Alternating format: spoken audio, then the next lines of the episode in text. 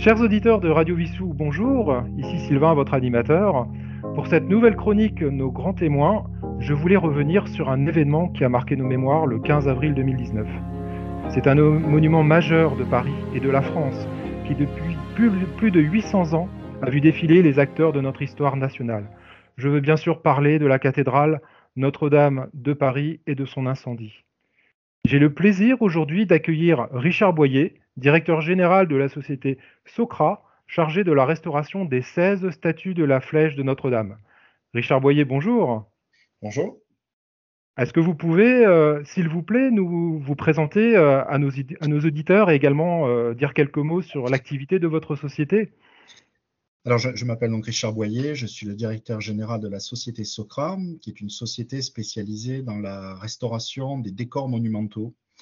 Décors monumentaux, qu'ils soient en pierre, en métal, ou bien tous les grands décors de mosaïque sur parement ou pavement. C'est une société qui a été euh, fondée euh, au milieu des années 60, euh, 1964, autour essentiellement à l'origine de la restauration des décors en mosaïque. C'était une période où en France, il y avait énormément de découvertes archéologiques et notamment des, grands chantiers de, des grands chantiers de, fouilles qui étaient lancés avec énormément de vestiges de l'époque gallo-romaine et, et, le fondateur de la société a, a, su euh, développer une technique pour pouvoir extraire de ces chantiers euh, les mosaïques et pour pouvoir les, les transposer sur des supports qui permettaient ensuite leur exposition dans les, dans les musées. D'accord. Et vous êtes euh, implanté où exactement? Alors, le siège de la société est dans le Périgord, juste à côté de Périgueux, à Marsac-sur-l'Île. Et nous avons une antenne à, Paris. Voilà, nous sommes une quarantaine de, salariés répartis sur les, deux sites, mais la partie atelier, elle, est à, Marsac-sur-Lyre, en Dordogne. D'accord. Et depuis le, début, la création de cette euh, société, vous avez diversifié vos activités? Oui, puisque l'origine euh, était euh, une activité liée autour de la mosaïque et ensuite il y a eu la diversification autour de la restauration des décors sculptés en pierre dans les années 80. Les années 90 ont vu apparaître donc dans notre activité euh, celle de la, restauration des sculptures en métal, qu'elles soient en plomb, en fonte, en cuivre. Ou, en bronze. Et on a, on a associé donc à ces trois domaines d'activité d'autres domaines un peu connexes comme l'étude, les études préalables, euh, souvent les architectes ou les, maîtres d'ouvrage euh, nous sollicitent pour réaliser des, chantiers de test qui permettent ensuite d'établir les, protocoles de, restauration. Et depuis, on va dire, cinq ans, on développe une activité autour de la restauration des, des œuvres d'art euh, modernes et contemporaines, à la fois en restauration, c'est-à-dire qu'on va restaurer des sculptures ou des, ou des mosaïques d'artistes connus et, modernes de l'époque moderne, ou contemporaine, c'est-à-dire ça peut être Rodin, Bourdel, euh, Fernand Léger. Et puis, avec des artistes pour le coup euh, vivants, toujours vivants, on, réalise des œuvres pour leur compte, c'est-à-dire qu'on se lance dans la production d'œuvres euh, contemporaines, à condition que ces œuvres ne soient pas des séries. on mmh. travaille sur des sujets, sur des pièces uniques et généralement à caractère monumental. D'accord. Et sur quel chantier prestigieux euh, êtes-vous déjà intervenu? Alors, on est intervenu sur plein d'édifices et, plein de, oui, de, chantiers connus, et à l'heure actuelle, toujours, autant. Euh, on a restauré, par exemple, alors il y a beaucoup de chantiers parisiens, hein, mais on a restauré les quadriges du Grand Palais, qui sont ces deux grands chars tirés par quatre chevaux que vous trouvez euh, au sommet du Grand Palais. On a restauré l'Archange Mont-Saint-Michel. Euh, le, lion de la place d'Enfer Rochereau, les fontaines de la place de la Concorde à Paris. Mais on a travaillé également quasiment sur toutes les cathédrales en France. On, a travaillé à l'étranger, euh, à Jérusalem, euh, en Belgique, au Danemark. On, a réalisé une copie de la Statue de la Liberté qui se trouve sur l'île aux Cygnes. On, a fait un, un moulage et un tirage en plâtre et avec un fondeur, la fonderie Coubertin, on a, a produit une copie de cette statue qui a été offerte euh, au Japon par la France en, 1998. Enfin voilà, on a, une activité assez, fournie sur des chantiers prestigieux. En ce moment, on travaille sur les, sculptures en pierre de la façade de l'Hôtel des Invalides. On travaille à la Villa Fusée de Rothschild à, Saint-Jean-Cap-Ferrat. On travaille sur la cathédrale de Bayonne. Voilà, on a, on a travaillé à la Samaritaine, on a tous les décors en lave émaillé et les grands décors de la Samaritaine ont été restaurés par nous. La Bourse de commerce à Paris où on a restauré les sols en granito. Donc voilà, on est, on est l'une des entreprises un peu référentes en la matière en France. Très bien. Alors, dans le cadre de cette chronique, je souhaitais euh, effectivement vous interviewer car vous, euh, dans le cadre de la restauration de Notre-Dame, vous avez eu euh, la charge de la restauration des douze statues de cuivre des apôtres, donc qui culminaient autour de la flèche, ainsi que des quatre évangélistes de, cette flèche. Et donc, si j'ai bien compris, le cinq jours avant l'incendie du 15 avril 2019, vous avez entrepris de, démonter ces statues. C'est exact. En fait, cette restauration des statues euh, faisait partie du programme de restauration de la flèche qui avait été lancé par la Direction régionale des affaires culturelles euh, et qui débutait donc par le montage partiel de l'échafaudage, la dépose de ces statues et ensuite la, fin du montage d'échafaudage pour pouvoir travailler sur cette flèche. Donc, euh, après quelques mois de préparation, nous avons eu donc l'autorisation de déposer ces statuts. Effectivement, l'autorisation est tombée pour le 11 avril, c'est-à-dire le jeudi. Oui. Le jeudi avant euh, l'incendie, euh, les statues ont été déposées et amenées jusque dans nos ateliers dans le Périgord. Elles sont arrivées le vendredi, effectivement, le lundi, euh, la cathédrale prenait feu. Et donc, du coup, quelle émotion vous procure le fait d'avoir participé à ce miracle de, sauver en quelque sorte ces statues euh, avant, avant l'incendie lui-même? disons qu'au moment de la dépose, on n'y pensait pas du tout, c'est sûr. Bien sûr. A posteriori, qu'on s'est dit qu'effectivement, euh, à quelques jours près, et ça, ça c'était uniquement en fonction des autorisations de la ville de Paris, des services de la voirie, hein, qui nous donnaient l'autorisation d'installer une grue euh, dans la rue du Cloître, Notre-Dame, qui est une, une, rue, la seule rue passante qui longe la, la cathédrale. Donc, on s'est dit qu'à quelques jours près, effectivement, il suffisait qu'il y ait un retard administratif pour qu'on programme cette dépose le, 20 avril ou le 25 avril, ce qui, ce, qui, ce qui aurait été une catastrophe, puisque dans ces cas-là, nous aurions perdu également, également ces statuts. Donc effectivement, a posteriori, euh, une sorte de, une sorte de sentiment de, les avoir, de les avoir sauvés, mais sauvés de façon, pour le coup, définitive. Oui. Puisqu'on intervient sur un édifice, c'est toujours un peu pour sauver les œuvres, mais ça n'a jamais un caractère aussi, euh, aussi radical. D'accord. Et donc, euh, en quelque sorte, euh, donc vous avez sauvé une partie de, cette œuvre de, de Viollet-le-Duc. Pouvez-vous d'ailleurs nous raconter une anecdote concernant le, cet architecte et, ses statues alors, il est vrai que ces statues font partie intégrante de, la flèche et de tout le programme de restauration engagé par Viollet-le-Duc à, à, la fin du XIXe siècle. Et d'ailleurs, c'était un des arguments euh, que l'on utilisait lorsqu'il y avait euh, le débat autour de la reconstruction à l'identique ou non. Euh, on, répétait à qui voulait bien l'entendre que la flèche n'avait pas totalement disparu puisque une grande partie de son décor, en l'occurrence ses statues, avait été sauvée. Donc ça, effectivement, c'était important. Et Viollet-le-Duc, c'est donc, le, on va dire, l'architecte star de la fin du 19e siècle qui a réalisé de nombreux travaux de, restauration sur des édifices et notamment sur des cathédrales. Et il avait euh, ce grand projet donc de restituer, euh, de créer une, une, flèche néo-gothique avec une charpente en bois et tout un décor en plomb et avec ces grandes statues en cuivre poussé. Et euh, il était tradition à l'époque de, de, représenter sur, sur, cette statuaire généralement les, les commanditaires de l'opération, les, les, représentants de la maîtrise d'ouvrage. Et lui a demandé l'autorisation à la commission de représenter un architecte euh, on a toujours le courrier qui est conservé. Ah mais il s'est bien gardé de, dire qu'il voulait euh, mettre son effigie, mais on lui a donné l'accord de représenter un architecte, et donc il s'est représenté, donc c'est un véritable portrait. Euh, c'est le Saint Thomas qui est le saint patron des architectes. Il n'a pas choisi non plus le, Bien sûr. par hasard, donc c'est le saint patron des architectes. Donc il y a le visage, l'autoportrait, c'est véritablement un portrait très réaliste de Viollet-le-Duc euh, à ce, à ce moment-là de, sa vie. Et donc, il, regarde la flèche. C'est la seule statue d'ailleurs qui regarde cette flèche. Et il la regarde parce qu'à l'époque, on l'a toujours. On lui a toujours dit qu'en fait, son, sa structure ne tiendrait pas. La, flèche de Notre-Dame, c'est une structure de, de, 750 tonnes avec à peu près 500 tonnes de charpente et 250 tonnes de plomb. Et on lui avait prédit que sa flèche s'effondrerait en fait. Et lui, il croyait vraiment à ce qu'il avait fait. Donc c'est pour ça qu'il regarde un peu avec cet air de défi la flèche, alors que toutes les autres statues, euh, on le regard dirigé vers, vers la ville. D'accord. Et du coup, elles font quelle dimension ces, statues d'ailleurs? Alors, ce sont des statues en cuivre repoussé avec une armature euh, en fer, une armature interne. Euh, ce sont des statues qui sont creuses en définitive, mais elles mesurent 3 mètres 40 de haut pour les statues d'apôtres et à peu près 2 mètres pour les statues des évangélistes. Mais elles sont très légères puisqu'elles pèsent à peu près, euh, à peu près 150, 160 kilos. Oui, enfin quand même. Il fallait quand même les monter jusqu'en haut de, oui, mais de l'édifice. À cette échelle-là, une statue en plomb aurait pesé plusieurs tonnes. Oui. Et effectivement, l'objectif, c'était de pouvoir mettre en, œuvre euh, des sculptures monumentales à cette hauteur, puisqu'elles sont à peu près à, entre 40 et 45 mètres de haut, sur une structure en bois, hein, puisqu'elles viennent se reposer sur une partie de la charpente, mais qui est à l'extérieur, qui sort de la, de la couverture.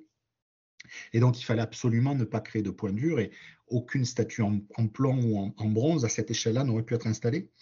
Donc, euh, on, est, on est dans des rapports qui sont euh, très favorables à l'utilisation de ce type de, procédé. Donc, un cuivre, une feuille de cuivre qui est martelée sur un support qui, lui, est à, l'échelle 1 et euh, ce travail de martelage permet de donner au cuivre la forme définitive de la statue que l'on veut représenter. D'accord. Vous pouvez nous parler de la patine qui a été choisie pour euh, la restauration de ces statues? Alors, la, couleur que l'on que l'on perçoit lorsqu'on parle de ces statues, comme euh, à chaque fois que l'on voit ou on parle de statues en, cuivre ou en, ou en bronze, c'est euh, une couleur qui est issue en fait de l'altération et de l'oxydation du métal. C'est-à-dire qu'à aucun moment ces statues qui, lorsqu'on les a déposées, étaient vertes, ce fameux vert de gris. Vert de gris, oui à aucun moment ces statues ont été posées par Viollet-le-Duc avec cette couleur-là. Euh, les statues, lorsqu'elles sont posées, et généralement les statues en cuivre, sont, euh, ont une tonalité plutôt, plutôt brune, euh, brune, qui en fait correspond à, une, un état d'altération du cuivre. Le cuivre s'altère et change de couleur en fonction de, de, sa durée de, de, vie à l'extérieur. Et ces premières colorations brunes s'aperçoivent très rapidement lorsque vous posez par exemple des gouttières en cuivre sur un édifice. Les gouttières ont cette couleur un peu rosée du cuivre natif, mais très très vite elles vont brunir. D'accord. En l'occurrence, c'est ce qui s'est produit et c'est ce qui se produit avec ce type de décor, notamment la statue de la liberté qui a été fabriquée par les mêmes ateliers selon les mêmes procédés. À l'origine, cette statue qui maintenant est verte, hein, tout le monde la connaît verte, oui, oui, bien sûr. elle est arrivée aux États-Unis, elle était brune. D'accord. pas mal de recherches ont été réalisées avec euh, l'appui du laboratoire de recherche des monuments historiques, des recherches iconographiques, des recherches sur des photos en noir et blanc. On perçoit des photos euh, prises quelques années après la, mise en place des statues. On perçoit que ces statues étaient foncées, elles étaient D'accord. Et des photos postérieures de, 30 ou 40 ans commencent à, montrer des, des, statues beaucoup plus claires et donc l'oxydation verdâtre est apparue entre-temps. Donc, ces statues maintenant ont cette couleur, cette patine, euh, telle que Viollet-le-Duc euh, les a euh, connues pour la, mise en place de ces statues à la base de la flèche. D'accord. Alors, outre ces statues, le coq de la flèche, qui lui, par contre, malheureusement, était encore présent lors de l'incendie, a été miraculeusement retrouvé dans les décombres. il a été pris en charge par votre société. Alors le coq, effectivement, lui devait être déposé euh, après le montage définitif de, l'échafaudage, puisque euh, on a déposé ces statues à, une phase intermédiaire du montage, parce que sinon on n'aurait pas pu les déposer si on avait attendu que l'échafaudage soit monté définitivement. Par contre, le coq, lui, effectivement, à 90 mètres de hauteur, il fallait qu'on attende la mise en place de l'échafaudage. Donc le coq, lui, a, euh, a subi, a subi les affres de, l'incendie. Alors, il n'a pas été touché directement par les flammes, parce que les flammes ne sont pas montées jusqu'au coq, elles sont montées quasiment jusqu'à la mi-hauteur de la, de la flèche, donc à peu près 70 mètres de haut. Et euh, en, définitive, le coq, il a été sauvé parce que la flèche, lorsqu'elle s'est effondrée, n'est pas retombée dans l'axe de la nef, mais est partie un peu sur le côté, euh, le côté droit, si on se met dans l'orientation est-ouest, et donc est tombé sur les toitures des, bas-côtés bas nord. D'accord. Et le lendemain euh, ou le surlendemain de l'incendie, euh, pendant presque quatre jours après l'incendie, les pompiers étaient toujours présents pour euh, contrôler de nouveaux départs de feu. Et donc, ils faisaient des survols par drone de, la, de la cathédrale et on regardait en direct les, les, écrans de contrôle. Et à ce moment-là, l'architecte Philippe Villeneuve a vu un petit point vert sur, sur le toit du collatéral nord et donc à demander à ce qu'on se rapproche, enfin ce que le drone se rapproche. Effectivement, on a, on a, vu que c'était le coq, et donc là, il a tout de suite mobilisé une nacelle des pompiers pour aller récupérer euh, ce coq qui, était tombé, donc qui avait, qui avait subi l'impact du choc. Oui, du choc, oui. Donc un coq un peu, un peu ratatiné, on va dire, et que l'on a ramené dans nos ateliers. et pour lequel on a, réalisé des consolidations un peu d'urgence. Les reliques qu'il contenait ont été, ont été retirées par, par les autorités ecclésiastiques. Et donc, nous, on a réalisé quelques, quelques, petits, euh, quelques petites stabilisations, parce qu'il est inutile de vous dire qu'à partir du moment où, les statuts étaient chez nous, le travail qu'on devait engager n'a pas été engagé tout de suite. Suite à l'incendie, il y a eu euh, six, mois, six mois où effectivement tout le monde avait autre chose à penser qu'à la restauration de ces statuts. Euh, l'architecte notamment avait d'autres choses à faire. Donc tout ça, c'est resté en stand-by. D'accord. au fur et à mesure de l'avancée de la réflexion, ils ont préféré que ce coq ne soit pas restauré et euh, soit conservé tel quel. Voilà. Donc il gardera les, cicatrices, les stigmates de cette chute. Hein. C'est l'orientation qui est, euh, qui est privilégiée à aujourd'hui. Euh, ensuite, s'il était décidé de le restaurer, ça serait possible et on aurait tout le temps de le faire. Mais pour le moment, l'orientation, c'est plutôt le conserver en l'état. D'accord. Et vous, personnellement, quelle était votre première impression en revenant sur ce, sur ce chantier juste après l'incendie? Ah ben, moi, j'étais sur place, j'habitais Paris, j'habitais à peu près à 20 minutes à pied de la cathédrale, donc j'étais sur place le, soir même. D'accord. Euh, euh, j'ai eu la chance d'être interrogé par la, brigade euh, qui était en charge du dossier, comme à peu près une trentaine de personnes le, soir même, hein, puisque tous les responsables des entreprises étaient sollicités. Et la, direction la direction régionale des affaires culturelles, enfin Jean-Michel Guillemont à l'époque m'a m'a appelé dès le lendemain matin pour me demander d'être présent sur site, puisque dans, notre, malheur, la chance, c'est que ce chantier était un chantier en cours, donc avec des entreprises qui étaient attributaires de marchés publics. Donc, il était assez facile, en fait, de leur demander d'intervenir euh, sur l'opération. Donc, toutes les personnes euh, susceptibles d'aider ont été appelées. Et moi, je suis arrivé donc le, matin, à 7 h du matin, sur l'île sur de la Cité qui était fermé au public, donc euh, c'était un silence de mort. Euh, il n'y avait que des pompiers, il y avait quelques représentants de la DRAC, l'architecte, et ça a été peut-être euh, le jour le plus difficile ouais, de, ma vie, peut-être. Ouais. Ça a été très très dur. J'imagine. On passe, on passe notre vie de notre vie professionnelle à, essayer de conserver, de sauvegarder le moindre vestige, la moindre écaille de peinture ou d'éléments d'origine sur une sculpture. Et là, en quelques heures, on perdait toute une charpente, une partie de la charpente médiévale, la flèche de Viollet-le-Duc, et ça, a pris, ça a pris 4-5 heures. Donc, euh, c'est, ça, a été, ça a été très, très dur, mais il a fallu se mobiliser euh, très vite pour pouvoir effectivement mettre en sécurité beaucoup de choses. Oui.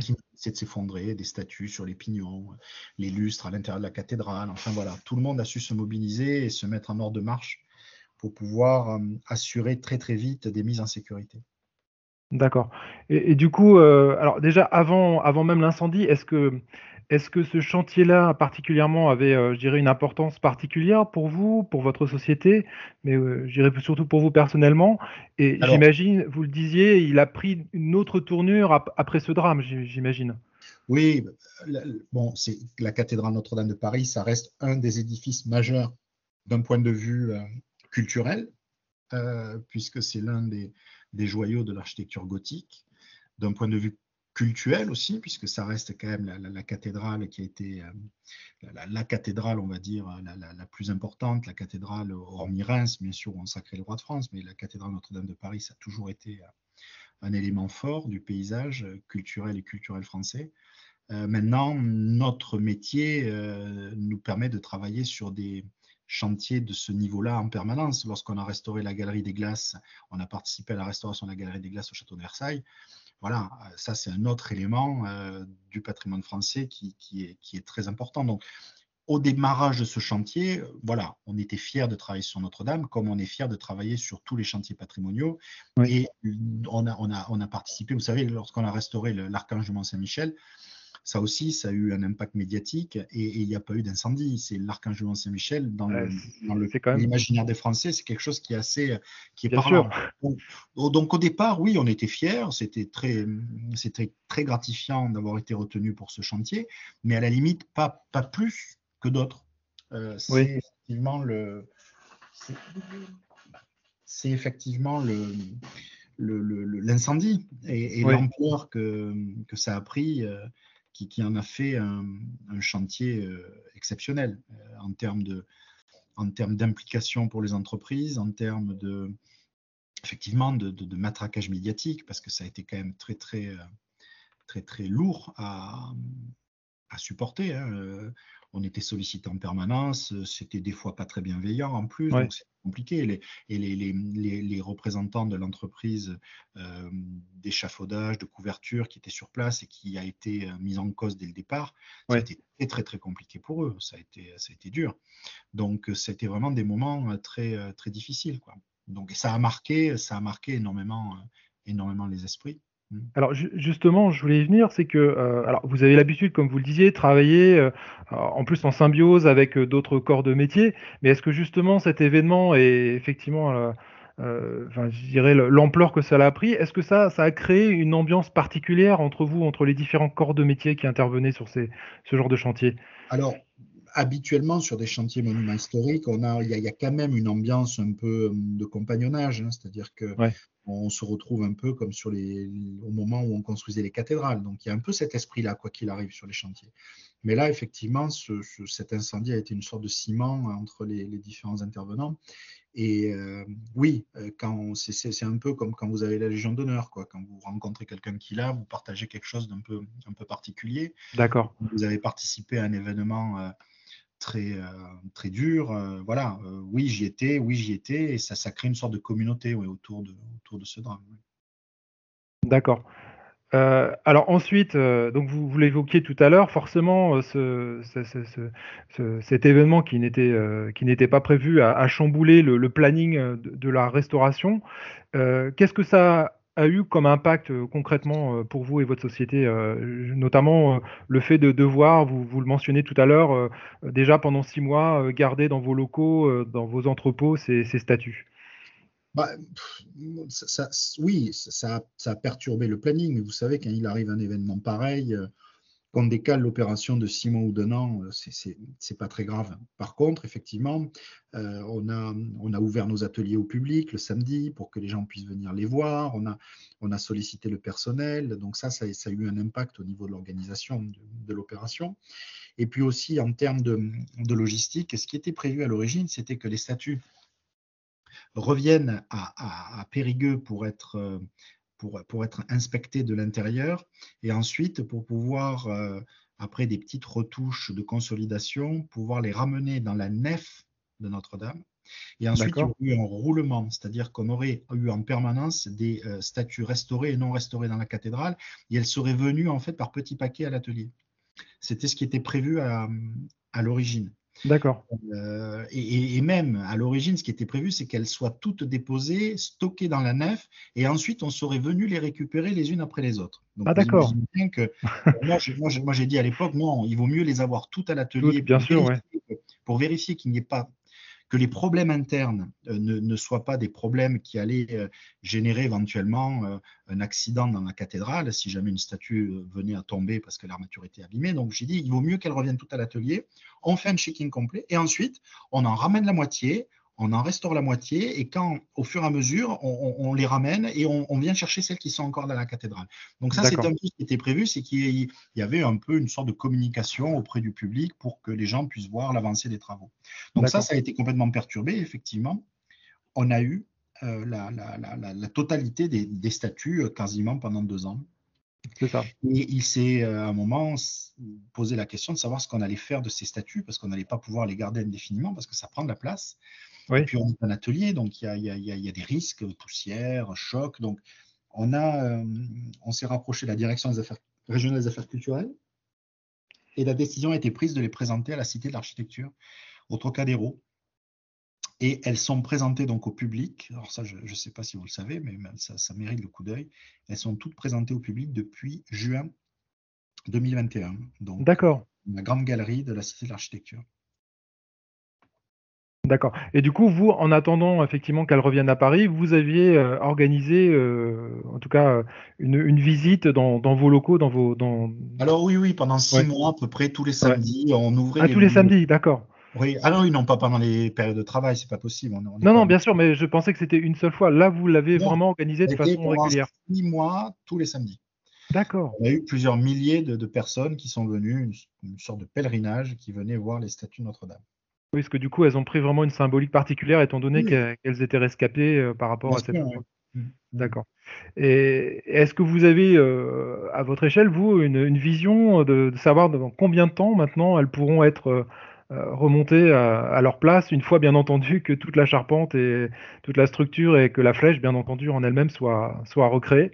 J'ai pas d'autres informations que celles que tout le monde euh, en termes de, fin d'opération qui euh, nous amène en 2024. 2024, c'est ça, oui. Après, euh, début, milieu, fin 2024, ça, je ne peux pas vous dire. Et je ne suis pas spécialiste des problématiques de charpente et de couverture pour, pour vous dire si c'est possible ou pas. Voilà, je, sais qu'il y a un timing et que tout est mis en œuvre du côté de la maîtrise, la maîtrise d'œuvre. Et la maîtrise d'œuvre, c'est toute la partie architecte. Et la maîtrise d'ouvrage, donc la, l'établissement public qui, s'occupe de la, rénovation, de la reconstruction de la cathédrale, mettent tout en œuvre pour que ce, timing soit, soit respecté. D'accord. Bah, écoutez, je vous remercie beaucoup, Monsieur Boyer, pour ce témoignage euh, qui est quand même assez euh, impressionnant, en tout cas. De, déjà, dans votre quotidien, je dirais, vous avez vraiment une activité euh, très passionnante, mais d'autant plus valorisée par malheureusement cette, cet événement qui, qui est survenu maintenant, donc en, en 2019. Au revoir, à bientôt. Au revoir.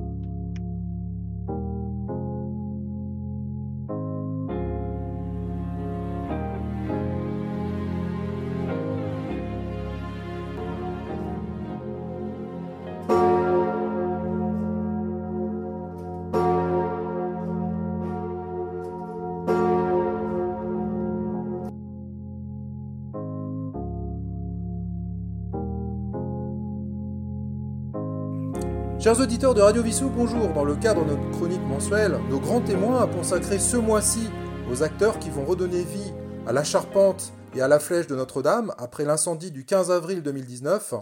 J'ai le plaisir de parler à un ami de longue date avec qui nous avons eu l'occasion d'échanger quelques ballons dans le cadre d'un club de football dans ma Normandie natale.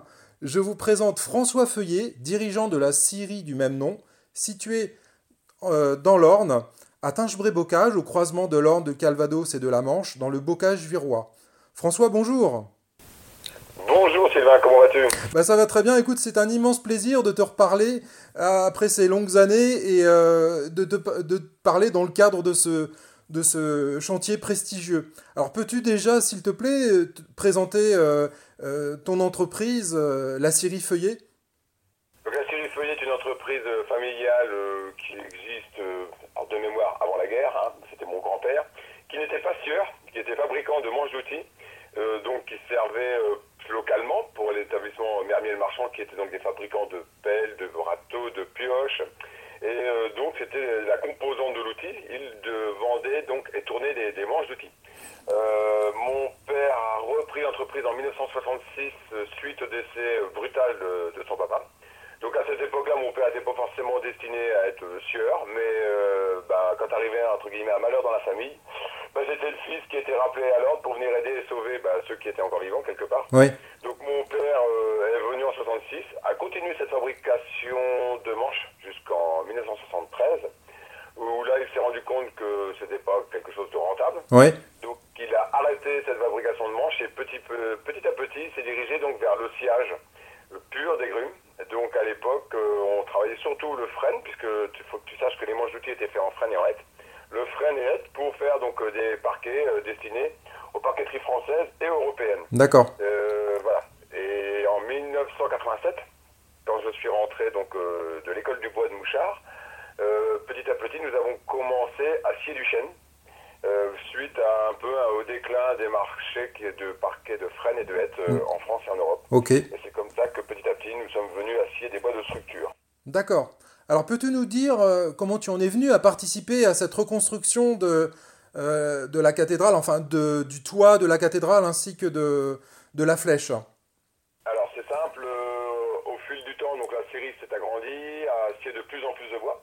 Donc on en a acheté de plus en plus et pour acheter les bois, on les achète dans des salles des ventes ou publiques, donc ONF, ou privé, donc géré par Expert Forestier de France.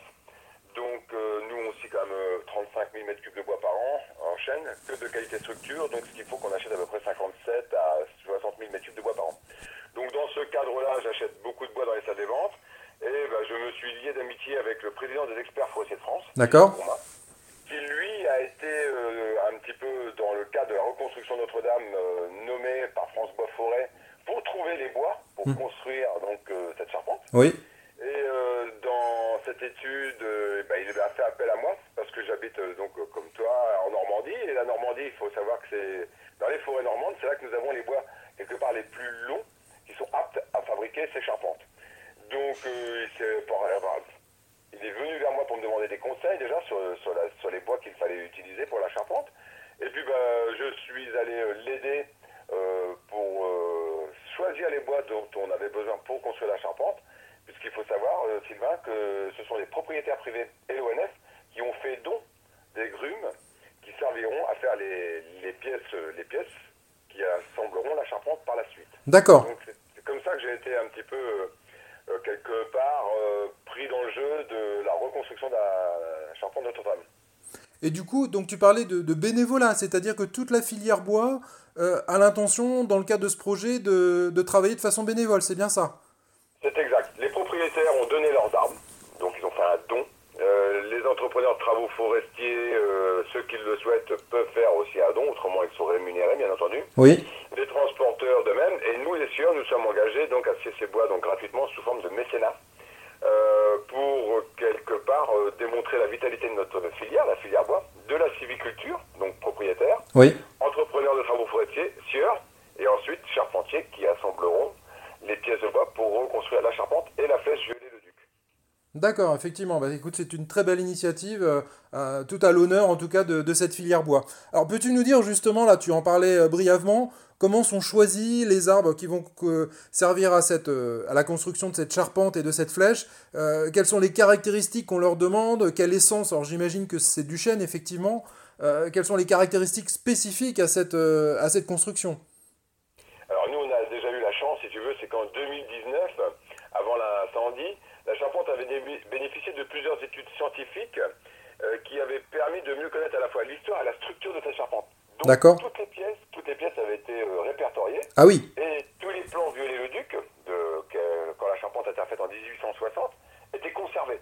Donc déjà, il y avait une base de travail, on savait quel grume il fallait. d'accord. Donc à partir de- de- de- de- des pièces nominatives, on a choisi quelque part les arbres qui correspondent à chaque pièce de cette, de cette charpente. Donc à partir des sections données par euh, donc les architectes des monuments historiques, donc, par exemple quand il fallait une pièce de 18 mètres, eh ben, on a essayé de trouver dans la forêt un arbre parfaitement droit, avec le moins de singularité possible, apte à faire cette pièce. Donc c'est en partie grâce euh, au plan que les monuments historiques nous ont donné et les sections dont ils ont besoin qu'on trouve l'arbre qui est entre, entre guillemets idoine et qui correspond à la section de la pièce euh, dont on a besoin pour reconstruire, tout simplement. Donc c'est après c'est à l'œil. Si tu mesures le diamètre de l'arbre et tu regardes, euh, tu mets au pied de l'arbre, tu regardes sa rectitude, tu regardes s'il n'y a pas trop de, de singularité trop prononcée qui, qui altérerait la qualité mécanique euh, de la pièce, si tu veux. Oui. Après c'est une connaissance qui se fait au fil du temps. Choisir l'arbre qui correspond le mieux. D'accord. Et alors, dans, dans quel domaine forestier vous pouvez euh, trouver ce type d'arbre Alors, si tu veux, il faut déjà commencer pour aller dans des bois qui sont plutôt taillés sous futés, pas réellement futés, donc c'est des bois qui ont une densité un petit peu plus importante que d'affûtés, euh, donc qui ont des qualités mécaniques euh, supérieures, si tu veux. Donc ça, c'est la première des choses. Ensuite, euh, on est les massifs, puisque les experts forestiers de France ont des inventaires répertoriés des massifs de toute leur clientèle, de tous les propriétaires privés. Oui.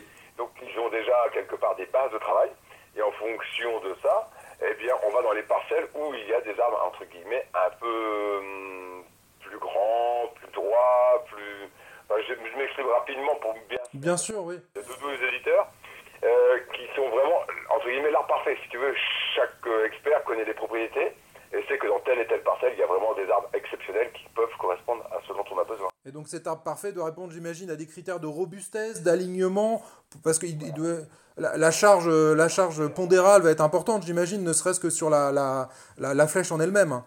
Voilà, le plus important pour la charpenterie, si tu veux, c'est la rectitude, pour que tu coupes le moins possible le fil du bois. D'accord. Donc, euh, ce qu'il faut, ce sont vraiment des arbres, alors pour bien faire comprendre, très droits, très droits et qui décroissent le moins possible. Et on arrive sur des dimensions de combien en longueur euh, maximum?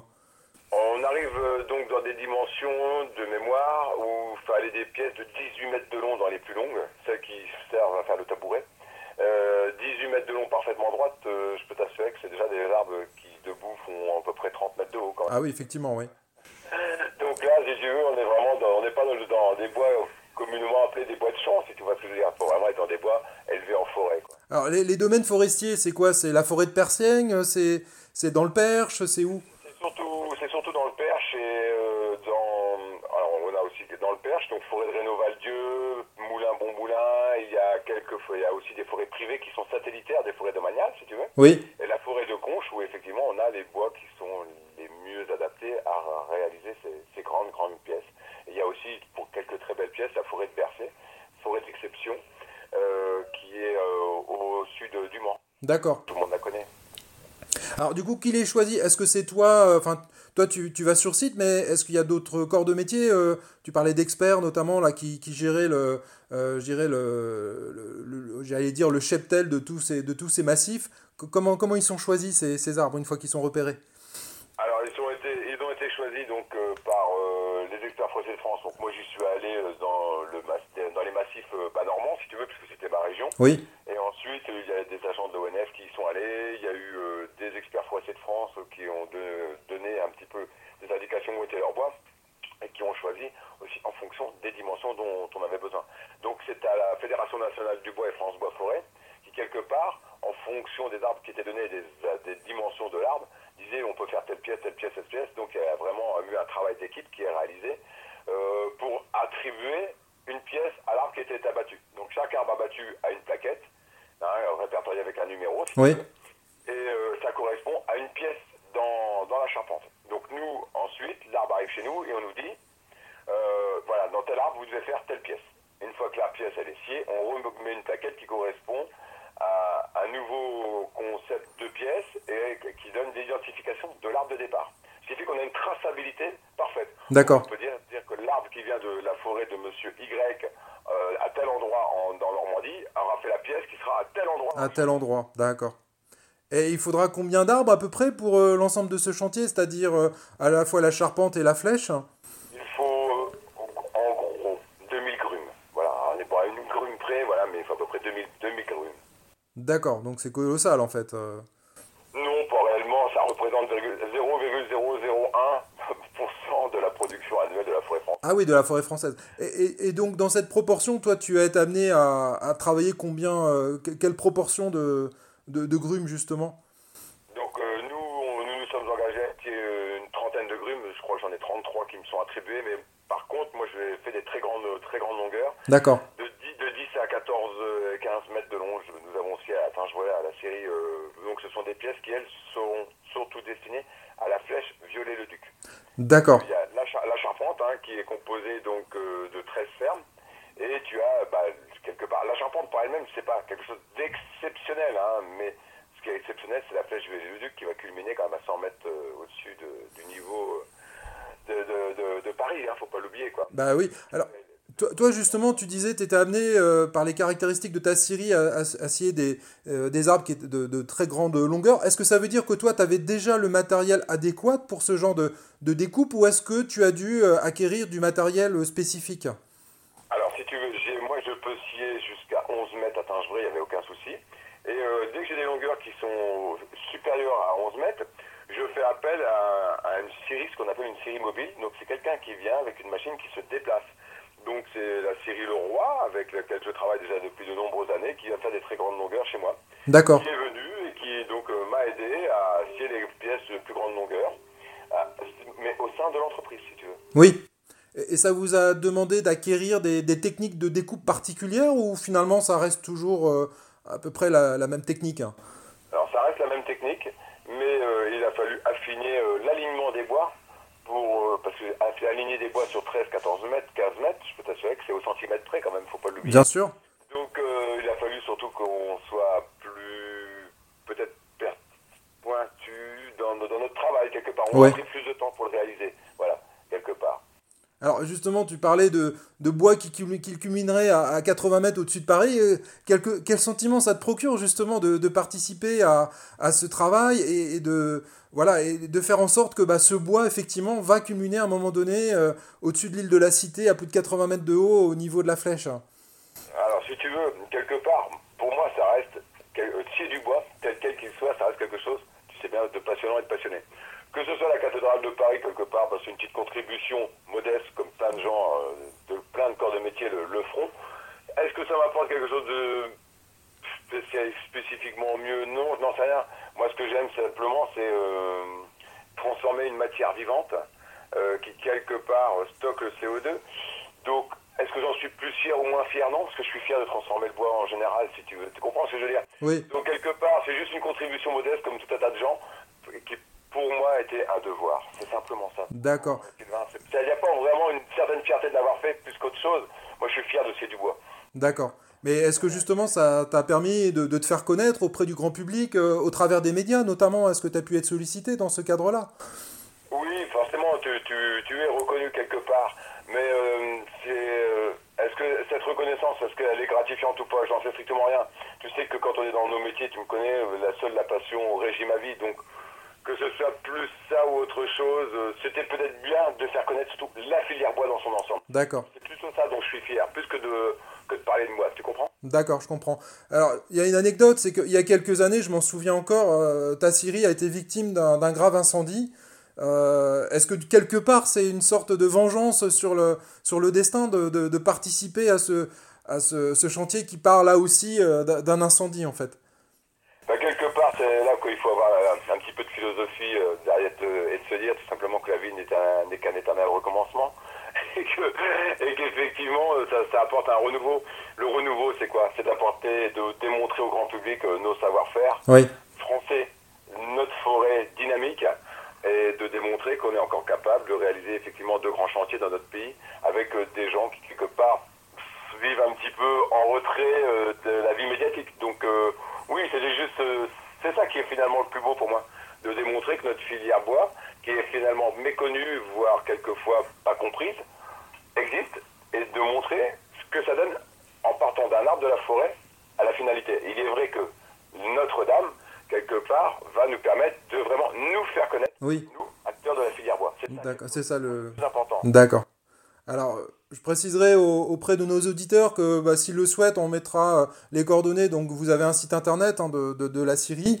Tu as également ton, ton, compte Facebook où, sur lequel, effectivement, euh, régulièrement, tu mets, euh, tu mets des photos, soit justement des, des massifs forestiers que tu visites de façon régulière, ou soit tout simplement des photos du travail que vous faites à la Syrie et des grumes qui arrivent. C'est exact. Donc, si tu veux, le, le but, c'est d'être pédagogue pour démontrer le travail que nous réalisons aussi la vitalité des forêts dans lesquelles nous travaillons en France. Pour moi, c'est la chose la plus importante. Il faut être fier de ce qu'on fait quand on est français.